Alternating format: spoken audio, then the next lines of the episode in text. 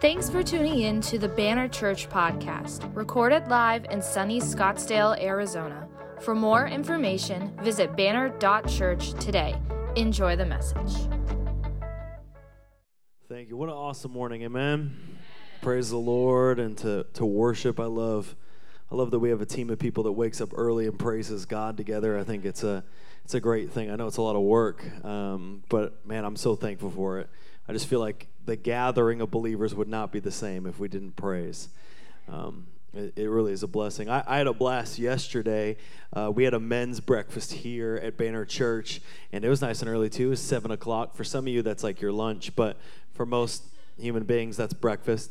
Uh, and uh, we had the opportunity to to, to come here and to gather and to really talk about friendship and spiritual friendship, which is a kickoff a little bit not only of our men's ministry called Men of God, but also really kicking off this series. We're going to start in August on friendship called The Lost Art of Friendship. And so that's going to be good. Everyone will be back in town. I'll be back in town. I'm excited for that. Uh, excited to have some time with my family praying and believing for the next season. But I love being here with uh, the men of the church and talking and then going and serving. We went and served at Unite Phoenix.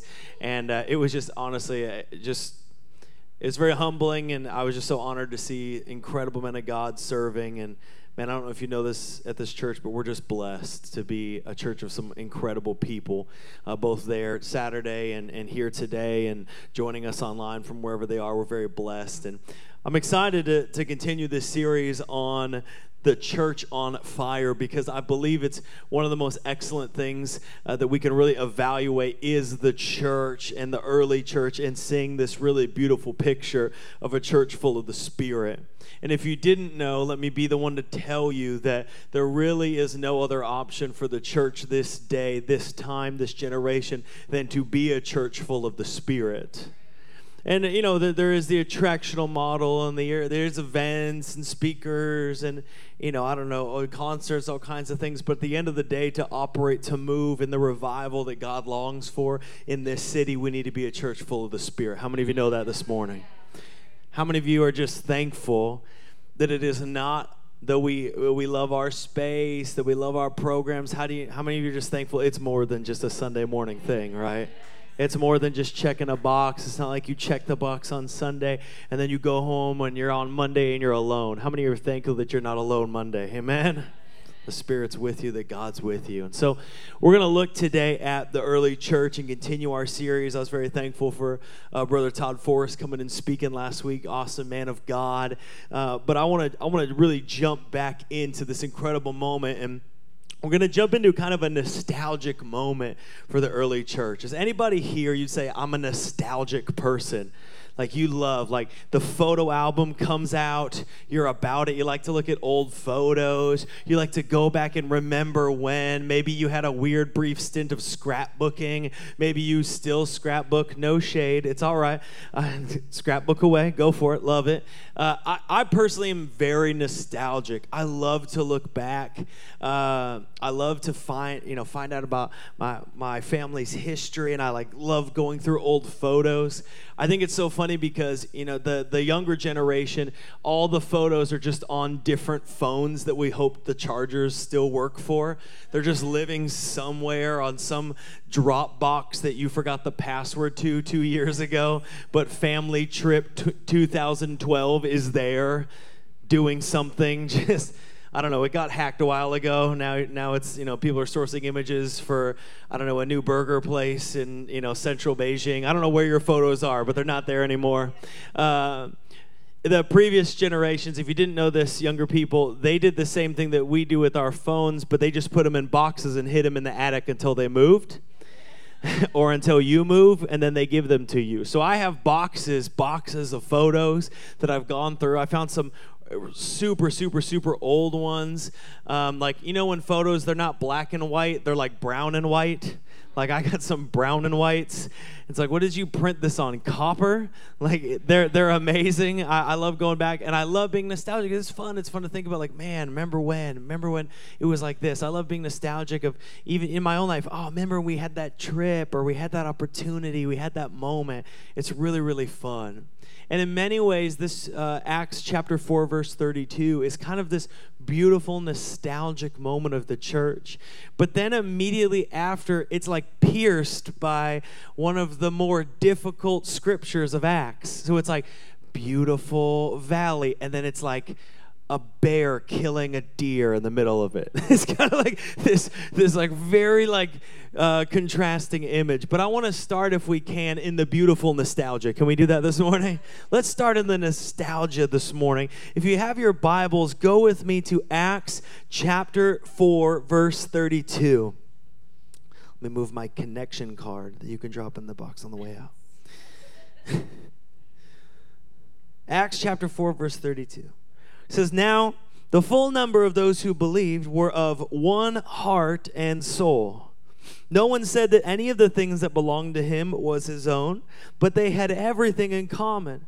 And with great power, the apostles were giving their testimony to the resurrection of the Lord Jesus, and great grace was upon them all says there was not a needy person among them, for as many were owners of land or houses, sold them and brought the proceeds of what was sold. And verse 35 says, and laid it at the apostles' feet, and it was distributed to each as had need. They laid it at the apostles' feet. Just make a little mental note of that, okay? They laid it at the apostles' feet. This is this great picture we get of the early church. Uh, there's really four things happening. It says they had unity in mind and heart. It said they were voluntarily sharing possessions. It says the leadership of the church, there was power and witness of the apostles. And it says they had the grace of God upon them. That sounds like an awesome church, right? That sounds awesome. Like, there's a pinnacle of like, man, how do we reflect anything? That sounds great. Just full of the Spirit, just operating in that way.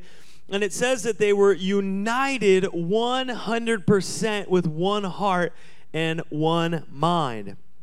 And it says also that they had all things in common. And I just got to say right now, calm down if you're a young socialistly bent person here. This is not what they're talking about. This is not uh, state capturing of private property and redistribution based on uh, individual equity. This is not. This is a fully voluntary act of sharing where there was need. So if you're like, yeah, see, Jesus was a. No, stop. you're going to see in this message a little bit of my philosophical anti Marxism rise up. But We'll get through it together. What's interesting is is this beautiful picture we're seeing of the church is a powerful witness to the Greek culture with which they were surrounded in many ways. Because the, the Greek culture, especially the, the Hellenists, they had this myth that in primitive times, as a reshaping of history, in primitive times, there was this ideal state that existed where there was no ownership of anything and there was no hierarchy. And that in their mind, this was like some ideal state that existed back in primitive times. Now, ironically, this turns out to be false as both philosophy and anthropology advance until a really scruffy looking uh, German outcast named you know, Marx, picks it up and decides this is a great idea. uh, but for, for in general, it was considered a myth that this ever existed. Uh, but there was in Greek thought this idea specifically with Plato and the Republic, there was this idea that that private ownership had problems, and so Plato would, would, talk about how can you affect that and people giving up private property, and the reality is like people don't give up private property voluntarily, and so unfortunately, a lot of really bad philosophers and also political scientists have said, well, let's just take it from them, and you know, war that's how war happens, right? In case you didn't know, that's one of the reasons. But in the Greek thought, they thought, man, there's some golden age that's going to occur. There's some golden age that's going to happen. And they developed kind of this Greek rule of friendship. And they said, okay, it's got to happen on the individual level. So true friends to the Greeks had everything in common and they were of one mind. These were phrases that they would use. They had everything in common and they were of one mind, which is the same thing that we just read in the book of Acts, right? The book of Acts. Aristotle actually says that a true friend is one soul dwelling in two bodies. And you can see the same idea reflected in Cicero. You can even see it reflected in the, in the Hellenistic Jewish writer of Philo. But what's interesting is the Greeks are longing for some kind of space that's decently nebulously defined where people are caring for needs, which, can I just say, was not a historically common idea to care for the needs of others, right? To, to, to care for those who, who had less. That was not normal. It was like, that's how it is. You have less, that's your fault. It was not normal. But they're idealizing this possible state that would exist. In the meantime, you have this actual Christian community surrounded by this thought. You have a Christian commun- uh, Christian witness because what the Greeks saw as ideal, as just purely an ideal, the Christians had as a reality. And it wasn't motivated by the state, it was voluntary. It was motivated by love. Right? They didn't say, like, man, we need to care for our neighbor. Let's have the government do it. Different message. They said, we should do it. Maybe Christians we'd have had we'd have less to worry about if we didn't give the state responsibility to care for the people God told us to care about. And I want to commend the church for actually doing that. You know why we have hospitals? The church. You know why we have orphanages? The church. You know why we have foster care? The church. The church. The church. Because they cared. And it says they were operating in this space even at the beginning with great grace and great power. And then we get this contrast. You still with me? So here's this beautiful Christian community operating as the fulfillment of an ideology of people surrounding them. And then they, we get this contrast. Verse 36. And we're going to like jump through a big old chapter 5 number and we're going to read straight through it. We're not going to stop because sometimes I think that we do ourselves a disservice when it's divided up by the numbers. And it divides up a thought. And I, and I truly believe these thoughts are continuous. They are separate, but they're continuous in many ways. So, verse 36 says, Thus Joseph, who was called Barnabas, or called by the apostles Barnabas, that's important, which means son of encouragement. Someone say encouragement. encouragement. Great nickname, son of encouragement. It says, A Levi, a native of Cyprus, it says, Barnabas sold a field that belonged to him and brought the money and laid it at the apostles' feet. But a man named Ananias, with his wife Sapphira, sold a piece of property. And with his wife's knowledge, he kept back for himself some of the proceeds and brought only a part of it and laid it at the apostles' feet. So, a little bit of contrast here, right? So we have one person, we have Barnabas, we have Joseph, who is nicknamed Barnabas, who is called Barnabas by the apostles. And that, that's a good sign. If you get like a godly a renaming or nicknaming from Jesus or an apostle, that I feel like that's a great sign, right? That's a sign that this dude was up to some good stuff. He's get and he's getting son of encouragement. That's a great nickname, right? Like they're not calling him something weird. They're calling him son of encouragement. That's an awesome nickname. If you read throughout the New Testament, you see this is this is who he is. This is who Barnabas is. And in fact, most of the New Testament, he plays a powerful role as an encourager, as an advocate, as a helper. Uh, the, for example, when Saul has his Damascus Road experience, and he becomes Paul, and now he goes to be with the same people that he was trying to kill like moments earlier. They're like, hard pass, dude. We don't believe you at all. And it's Barnabas who steps in and intercedes and says, No, no, no, no, God has begun to do a work. When Paul refuses to take Mark on his second missionary journey, it's actually Barnabas who takes Mark himself. When the Jerusalem Christians are concerned with the orthodoxy of the Antioch Christians, it is Barnabas who steps in and intercedes and encourages unity between them. This is who Barnabas is. He's kind of like the premier example of a follower of Christ in the early church. You see, the, Luke's making a contrast. Luke loves contrast. here is this guy, sells a field, totally voluntary, brings the sum to the apostles' feet, part of the format, and gives everything. And, and then here's Ananias and Sapphira. And we don't get really much of their backstory other than the similar format. They sold a field, except we're told something different. They brought, did they bring the whole thing? No, they brought what? They brought some of it and they laid it at the apostles' feet and they schemed to keep some for themselves, which implies right there that it wasn't like they brought part and said, I'm bringing part, but that they pretended to bring the whole. It says he kept back some for themselves. They held something back from God, but wanted the full glory of what was happening around them. They're like, I like seeing this but I don't really want to give all the way into that. I don't want to fully do that. And so they begin to plot and scheme deception. And so I want to read uh, Acts 5 1 through 11 here. And this is a really unique portion of Scripture. And uh, I'm glad for the opportunity to preach on it. And also, I'm excited for next week. sometimes you just love digging through the Word of God. Like, yes. And sometimes it's just, it's like, man, this is a lot of work. And sometimes you don't get a nice bow. And I'm just going to tell you right now at the end of the service there's no nice bow on this scripture. You're like, what does that even mean? Well, we'll find out together. Verse 1. yeah, Christmas is coming. That feels more ominous somehow, Scott.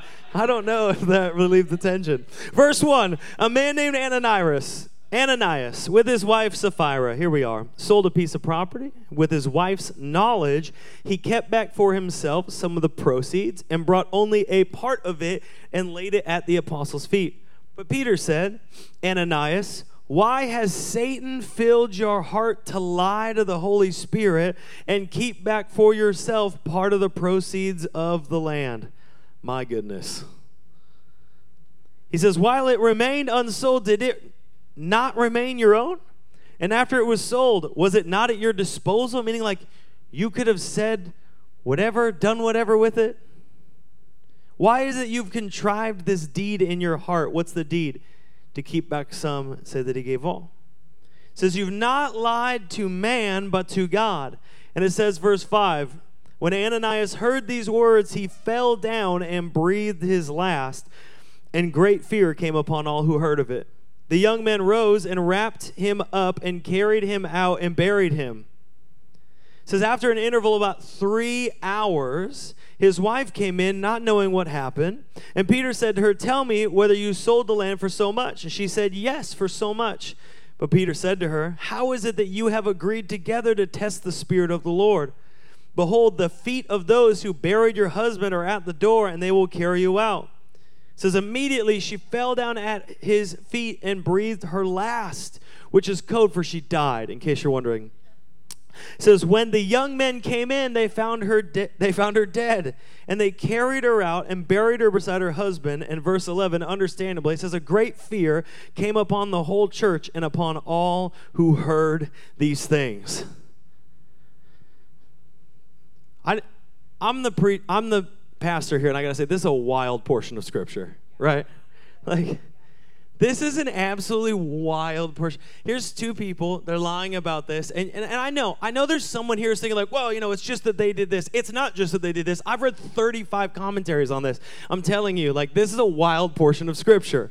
It is long standingly debated on really what's happening here. There's things we can know and things we can't know. But what we can know is these people died. That that is that's intense. so I just want to I just want to pause here for a second, I guess. And say what do we do when a scripture is difficult or uncomfortable? Right? When you're reading the word of God and you get to something Someone was asking me earlier, they're like, what about Elijah when they made fun of him for being bald and bears came out and mauled him? Like, what do you do with that? Yeah, that's on the list too. right? And I know we're in an age. I know we're in an age where we we know everything. But there's there's some things we can know. and some things we can't know. And there's some things that are so consistent through all of Scripture that we do know. And there's some things in this moment where we can learn from, but still can't know everything. And so, what do we do when we get to a scripture that's difficult? Well, some people, you, you skip it. Say, I don't know, it doesn't fit into my idea. I'm just going to skip it. And people will say things to me, especially culturally. People will say, well, Jesus would never say blank. I'd be like, oh, you skipped some things. you skipped some stuff. That's what it's telling me.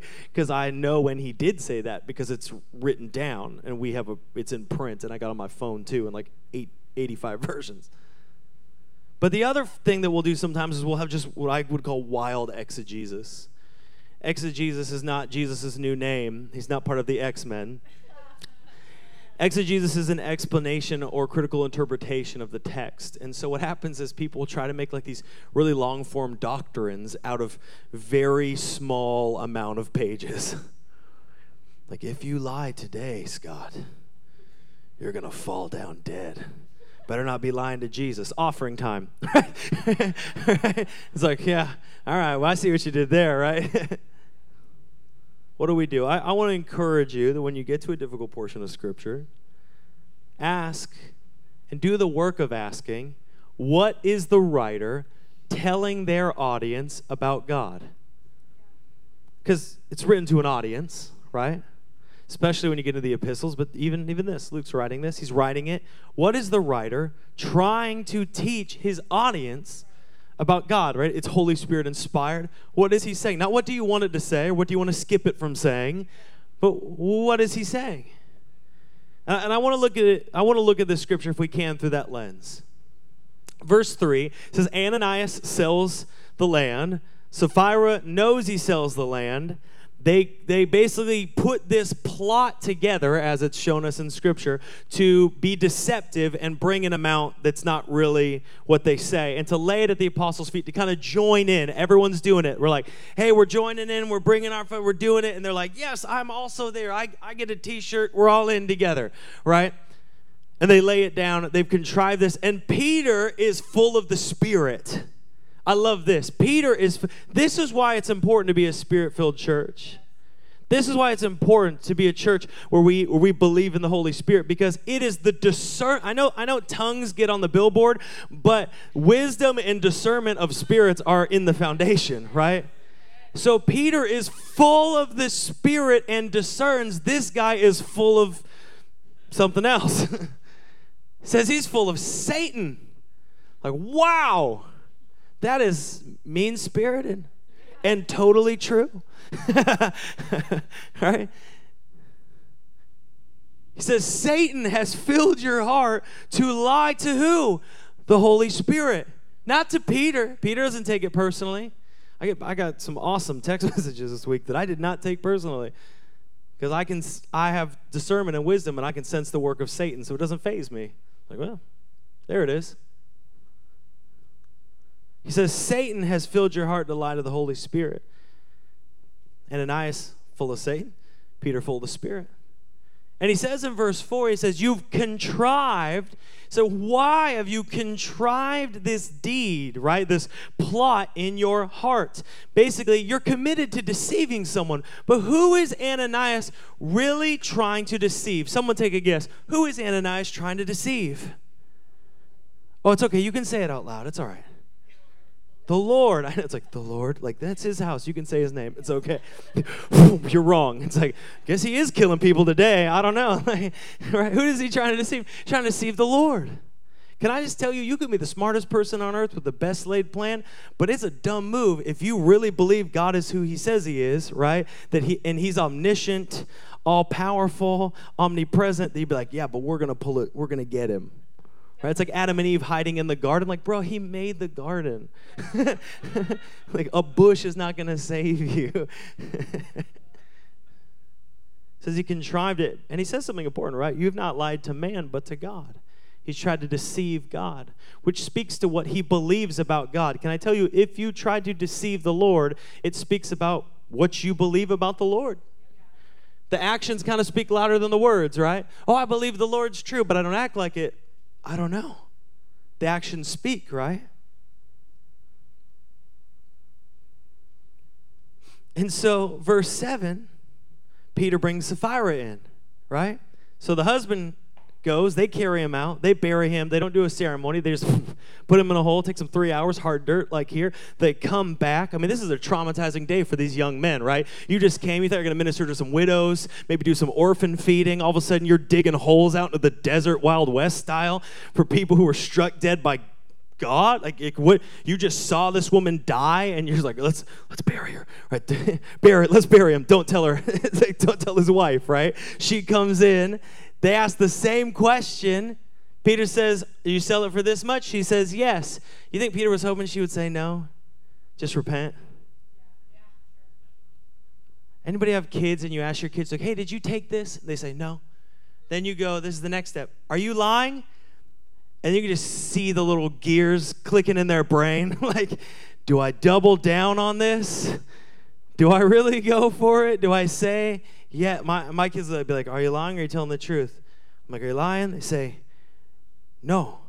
So are you telling the truth? And henry will just be like no. It's like okay we got there.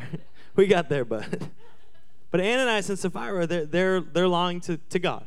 That's what they're doing. They're trying to deceive the lord. And I have to say, though this situation of, of people Uh, bringing to feet being struck, this is the you know only exact moment like this we see. This is not like something we see happening every weekend. It was like, oh, it's a Friday, people are getting struck down. It's not common. It is common that deception and lies tried to sneak into the church. Amen. It is common that deception and lies tried to sneak in, especially to the early church, and masquerade as truth. And there's something you need to know is that the enemy is always trying to destroy the church. If you are the church, the enemy hates you and wants to destroy you. We need to be on the same page here, right? The enemy's always trying to destroy the church. 1 Peter 5 8 says, Be sober minded, be watchful. Your adversary, the devil, prowls around like a roaring lion, seeking someone to devour, not to cuddle, not to give trophies to, not to cook up a nice pancake breakfast. He seeks to devour you. Church. We live, I think, sometimes in this idea that the enemy is neutral, but he super hates you, and you need to know that. The enemy's always trying to destroy the church. One of the ways that he tries to destroy the church is that he injects lies in the place of truth. He tries to distort and twist right from the beginning. What does he come to even say? He says, not like, aren't apples great? Don't you want some pomegranates or whatever it is, right? Don't you want some, I don't know, whatever, whatever you think that might be, whatever it might be. He comes to her and says, Did God really say that? That's clever. That's smart. Did God, you ever had the enemy say that to you? Did God really say that? Are you sure? Don't you think he would have fulfilled it by now? Don't you think, you know, like things be, did God really say that? Why don't you just try to do it? Did God really say that? With Jesus, right? Satan jumps in. He says, Doesn't Scripture say? Didn't God say? How come you're out here so hungry? 40 days, man? Make some bread. So Barnabas is this example of the church as it should be, but Ananias and Sapphira are really this example of the church under attack and the church perverted. I don't know if you knew this, but most a, a, good amount of Jesus speaking and a great deal of the New Testament is warning of threats to the church. It's warning of threats to God's church. And there's two, two threats that, that, that really get addressed in a lot of the New Testament. One of them is the Pharisees. Someone say Pharisees. One of them is the Pharisees. There's enough S's to get kind of snake like in it. Pharisees. He warns of the Pharisees. Jesus says, Beware of their leaven, right? If you want bread, you can have unleavened, flat. You want leaven with the yeast working through it, making it big and puffed up. He says, Beware of their influence. And he says, because they perform deeds to be seen. That sounds a bit like this moment, doesn't it? They perform deeds to be seen. They perform even their generosity in front of others so they can be seen as more generous, more spiritual than they really are. But he says, Woe to you, Pharisees, because you put a burden on others that you yourself don't even live under. That's called hypocrisy. You're putting all these laws on people. You're putting all these things on people. You don't even do them. And he looks at the widow with her two little coins and says, She's given more than all of these. He said, Beware, beware. Beware people that seek glory. Beware people that make the faith all about themselves and their glory and lifting themselves up about them and what they do. I'm just spiritual. I do my spiritual thing. That's not how this works. Are Ananias and Sapphira, Sapphira Pharisees? We don't know that. I heard a message. A guy was like, they're trying to sneak into the church. I, I, I read it. I don't know how to, I couldn't find it. But, but I understand where he was saying is like, man, that is very much a pharisaical attitude. Right? In that way, he was right. It's very, it's very much of the attitude of a Pharisee. Look at me. I want the glory, but I'm not really going to give God everything. I want the little mark of like, get the little cross, put a little scripture in my Instagram bio. Like you know that's that's that's not taking you into the gates, right? The other one is false teachers. Someone say false teachers. False teachers. If you read a lot of the New Testament, you'll see this, and it's, I mean, it is aggressive. If you ever read the New Testament and you want to see someone get aggressive, look up Jesus talking about Pharisees. They're like, dang, bro, chill. Or, or look up like John talking to false teachers in John 1, 2, 3. You're like, man, this dude is pissed, right? Like he is so serious about it because it was a very serious thing. There's always this warning, even in Galatians 5 9, he says, Beware because a little bit of yeast works through the whole dough. A little bit of bad teaching works through the whole thing. There was a constant New Testament warning of be careful of false prophets. Be careful of people teaching lies and perverting the truth, specifically saying that there are ways to heaven other than the ways to heaven, Jesus Christ. That's why in Matthew 7 15, Jesus said, Beware of false prophets who come to you in sheep's clothing, but inward are ravenous wolves. Jesus, Peter, Paul, they all have said over and over beware of people who teach perversion as truth. Church, culturally, beware, beware of perversion taught as truth. so we have this really shocking moment. Are you still with me? Really shocking moment. Ananias lies, dead. Dead. Sapphira comes in, wife, obviously not super possessive of him, hasn't texted him in a couple hours, doesn't know. Boom, dead. Dead.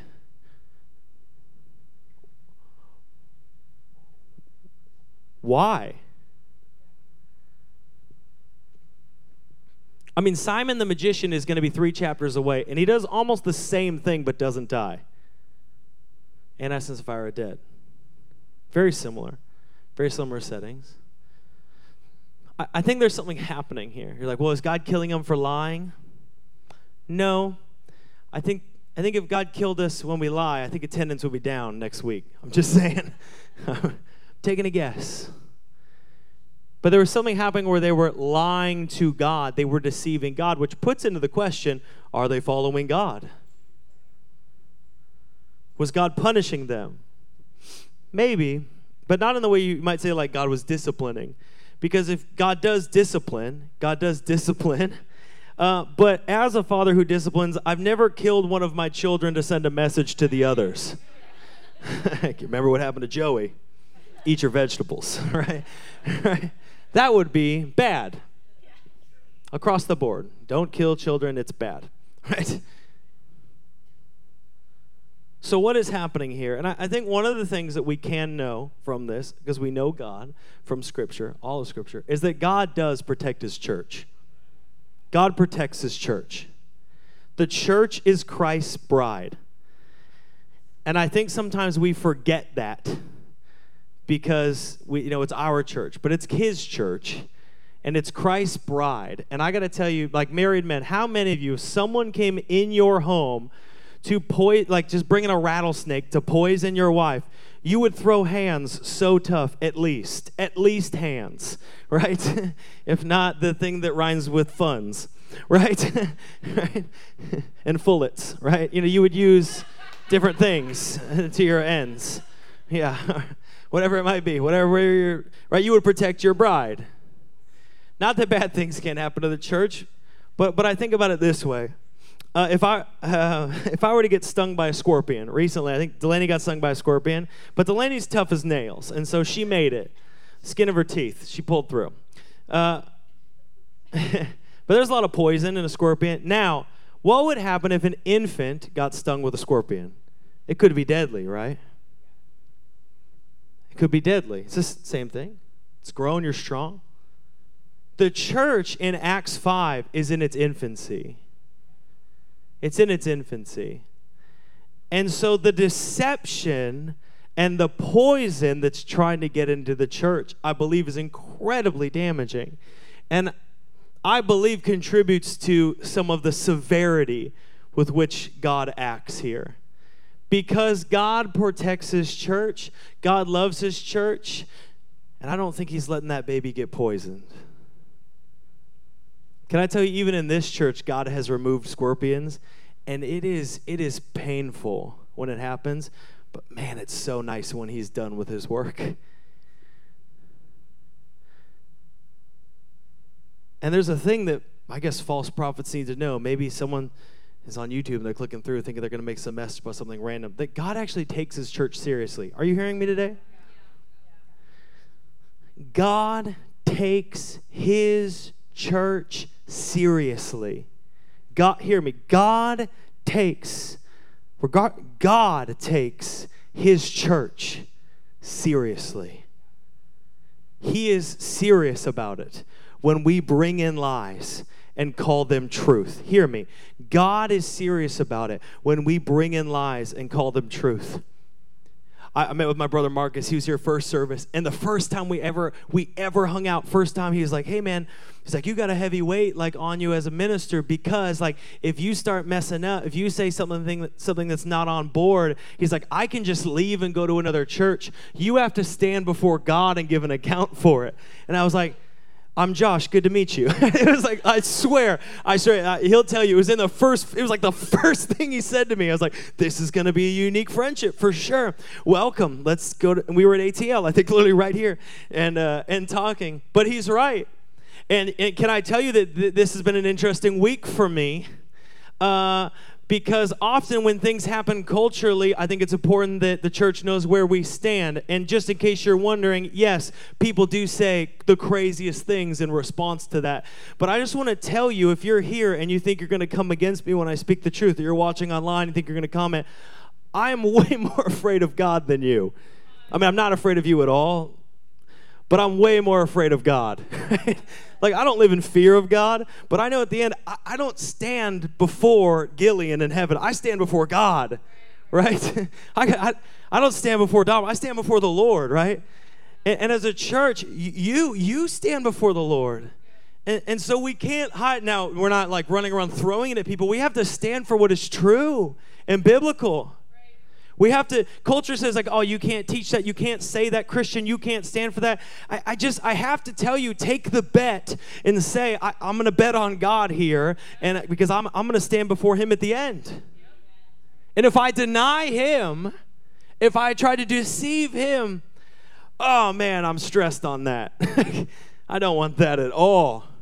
And I might get it wrong in an attempt to get it right, but I'm always going to lean to that because God protects his church.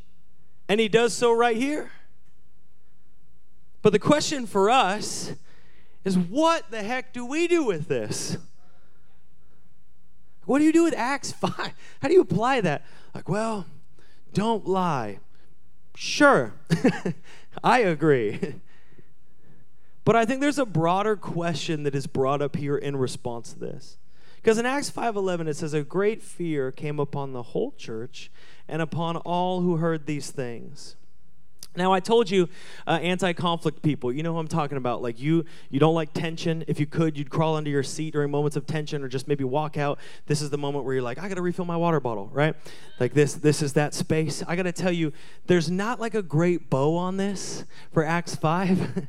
like it's been 2,000 years. Not a great bow, but there is a great application. There's a great understanding that comes from it, because there's a good question, and the question is, is there anything I'm withholding from God?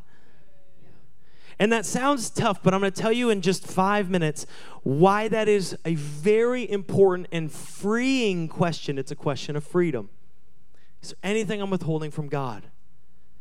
Ananias and Sapphira, they pretended to be in operation with the Holy Spirit, but really they were they were living as hypocrites in operating with the enemy.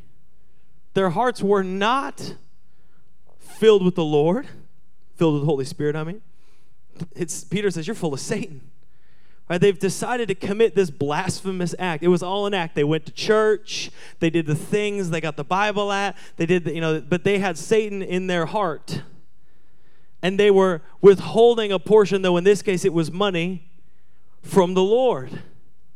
And there's something you need to know about Jesus. You might have a nice little Jesus painting where he, he looks like way too white and he's got really long hair, and uh, he's holding maybe like a sheep or something.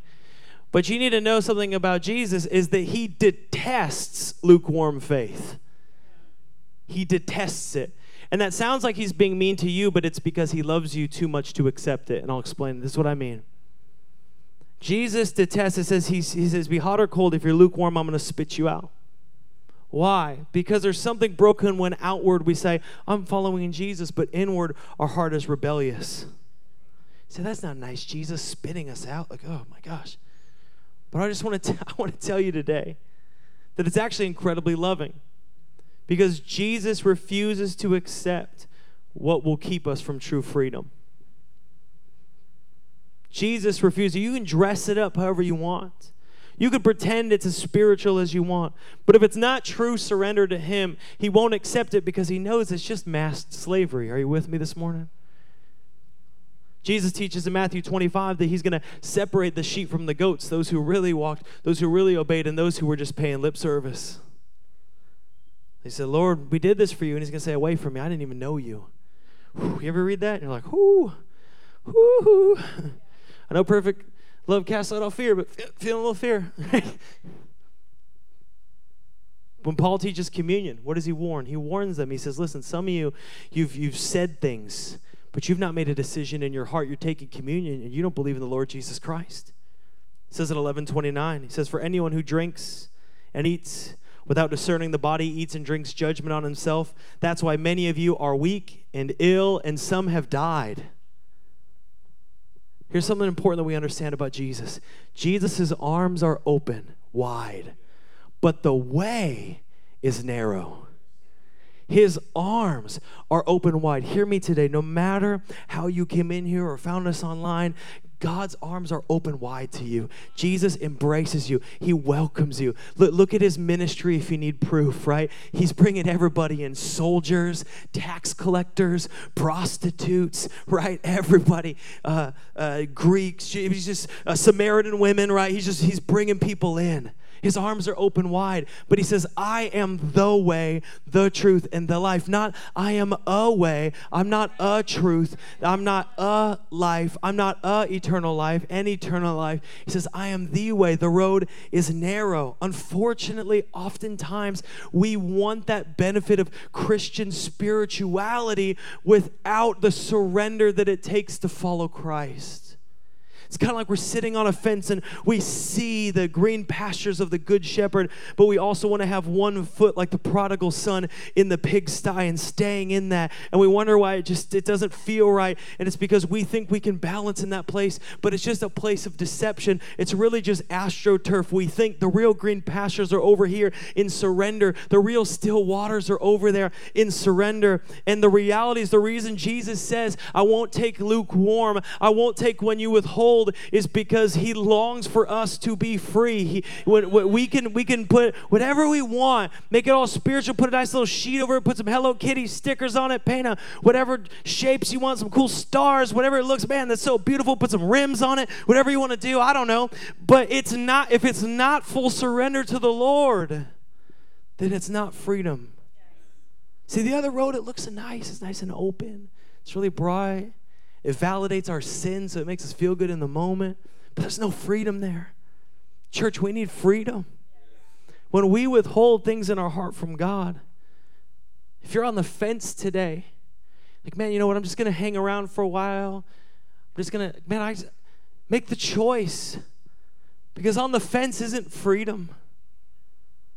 When we hold on to those things, we lie to Him, but it hurts us. We rob ourselves of freedom.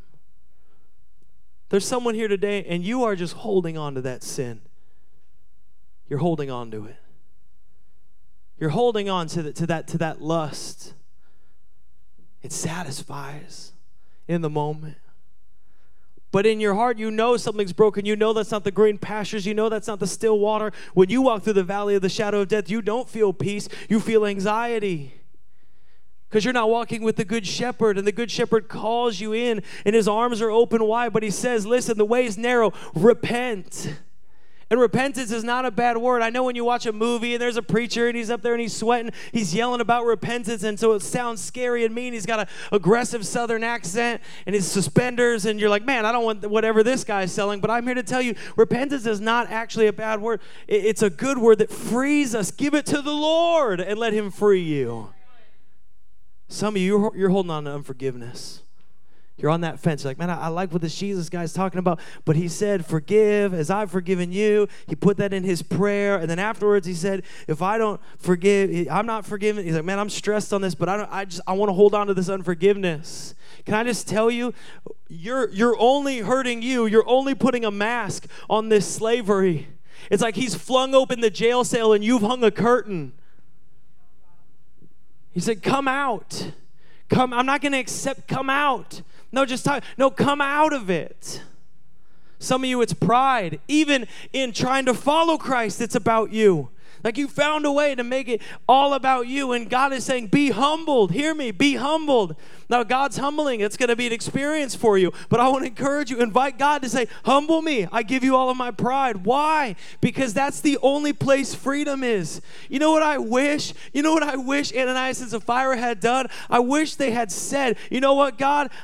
man, uh, we're not withholding. You know what we're seeing is we're seeing you move. We're seeing freedom. We're seeing lives change. We don't want to withhold anything from you. We give you everything. Then I wouldn't need to preach Acts 5 at all. It'd just be about freedom. For many of us, I want the same thing. I want freedom for your life. And the question is Am I holding anything back from Jesus? Ben, you guys can come up. The question is, am I holding anything back from Jesus? And I say this because this is not like applying this situation to your life. Like you got to walk around now and be afraid of being struck down. Like next time we have a, like a pastor coffee meeting, you're going to be full of anxiety. Then I'm going to say Satan's filled you, and then you're just down in the middle of a Starbucks. Going to have some young men go out and bury you out in the superstitions. But I think it should lead us to a point of true reflection. Can't things in Scripture lead us to a point of reflection? Saying, Wow, God, you're taking this serious. It cost you your son. You came to bring us freedom, not slavery, and you won't accept slavery. And you love us too much to leave us in slavery. And to say, no, slavery is fine. Yeah, you stay there. Oh, as long as you're happy, as long as you feel good. I just want to validate your feelings. Yes, I know. I know you're an Enneagram 4. I just want to soothe you. Here's an Instagram post. No. God's saying, Get out of there. Get out of there. It's like, why are you holding back? Why are you holding back? Why are you holding on to bitterness? Why are you holding on to pride? Why are you withholding that? Bring that and put it at my feet. Bring all of your heart. Bring the offering of your heart and put it at my feet. And see that I will not bless you and use you and strengthen you is there anything I'm holding back from Jesus? Is there anything I'm holding back from Jesus? Would you stand with me this morning? I just so appreciate you guys as a church as we walk through just all the Word of God. Just the heart to receive that, uh, it means a lot. They're not always as fun to write messages on, but I think they're important to us. If they lead us to the point of asking this question Is there anything I'm holding back from Jesus that I've not surrendered to Him? Is there anything I'm holding back from Him? Jesus, I've, I've not given you my unforgiveness. Jesus, I've not given you my whole heart. I've not given you my future. There's things that I've kept for myself, I've withheld. I've been doing the dance, I go to small group, I do the thing, but man, I'm, I'm withholding things. I need to trust that you are Lord, and I need to give it to you today. Would you just bow your heads? I just want you to focus on that question. Take a minute, wherever you are. Your head, head bowed just in a moment. Maybe you need to lift your hands to Him, whatever it is. Just begin to ask Him, Jesus, is there anything I'm holding back from you? And if there is, just begin to say, God, I give it to you. I give it to you. Maybe you've never experienced the freedom and power of a new life in Jesus Christ. And so today, the thing you've been holding back is your life. And you're just like, God, I give it to you. I give it to you.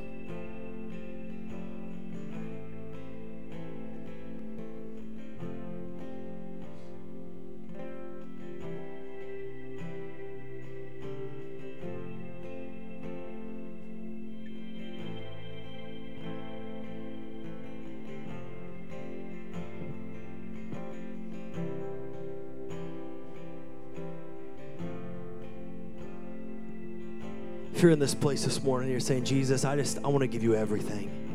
I'm not holding anything back from you. Would you just lift your hands with me? I want to, I want to be honored to pray with you this morning. That the Holy Spirit would begin to minister to your heart. Jesus, I'm giving you everything.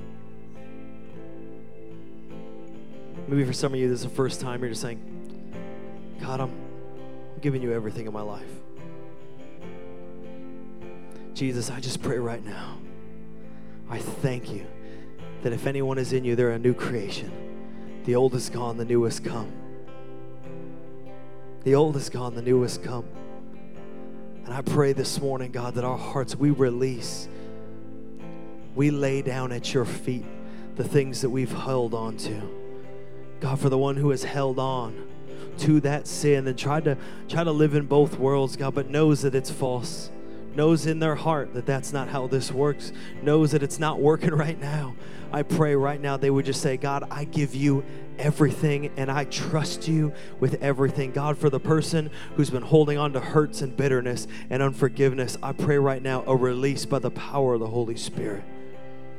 For the person who's been struggling with pride I pray a release of pride. I pray even right now you would soothe their heart, that you would speak to them, and you would release that pride over their life. And I pray, Holy Spirit, right now as we are in this moment of reflection, I pray you would minister to their hearts. Just wherever you are, stay right here as the band plays and leads us. Just stay in a moment of reflection. And wherever you are, just begin to say, Jesus, I give you everything. Holy Spirit, would you come in and minister to my heart? Come in and minister to my heart. Thank you for listening to the Banner Church podcast. We hope this message was impactful for you. Check the episode notes to visit our website, follow us on social media, and subscribe to our podcast. We'll see you again next week.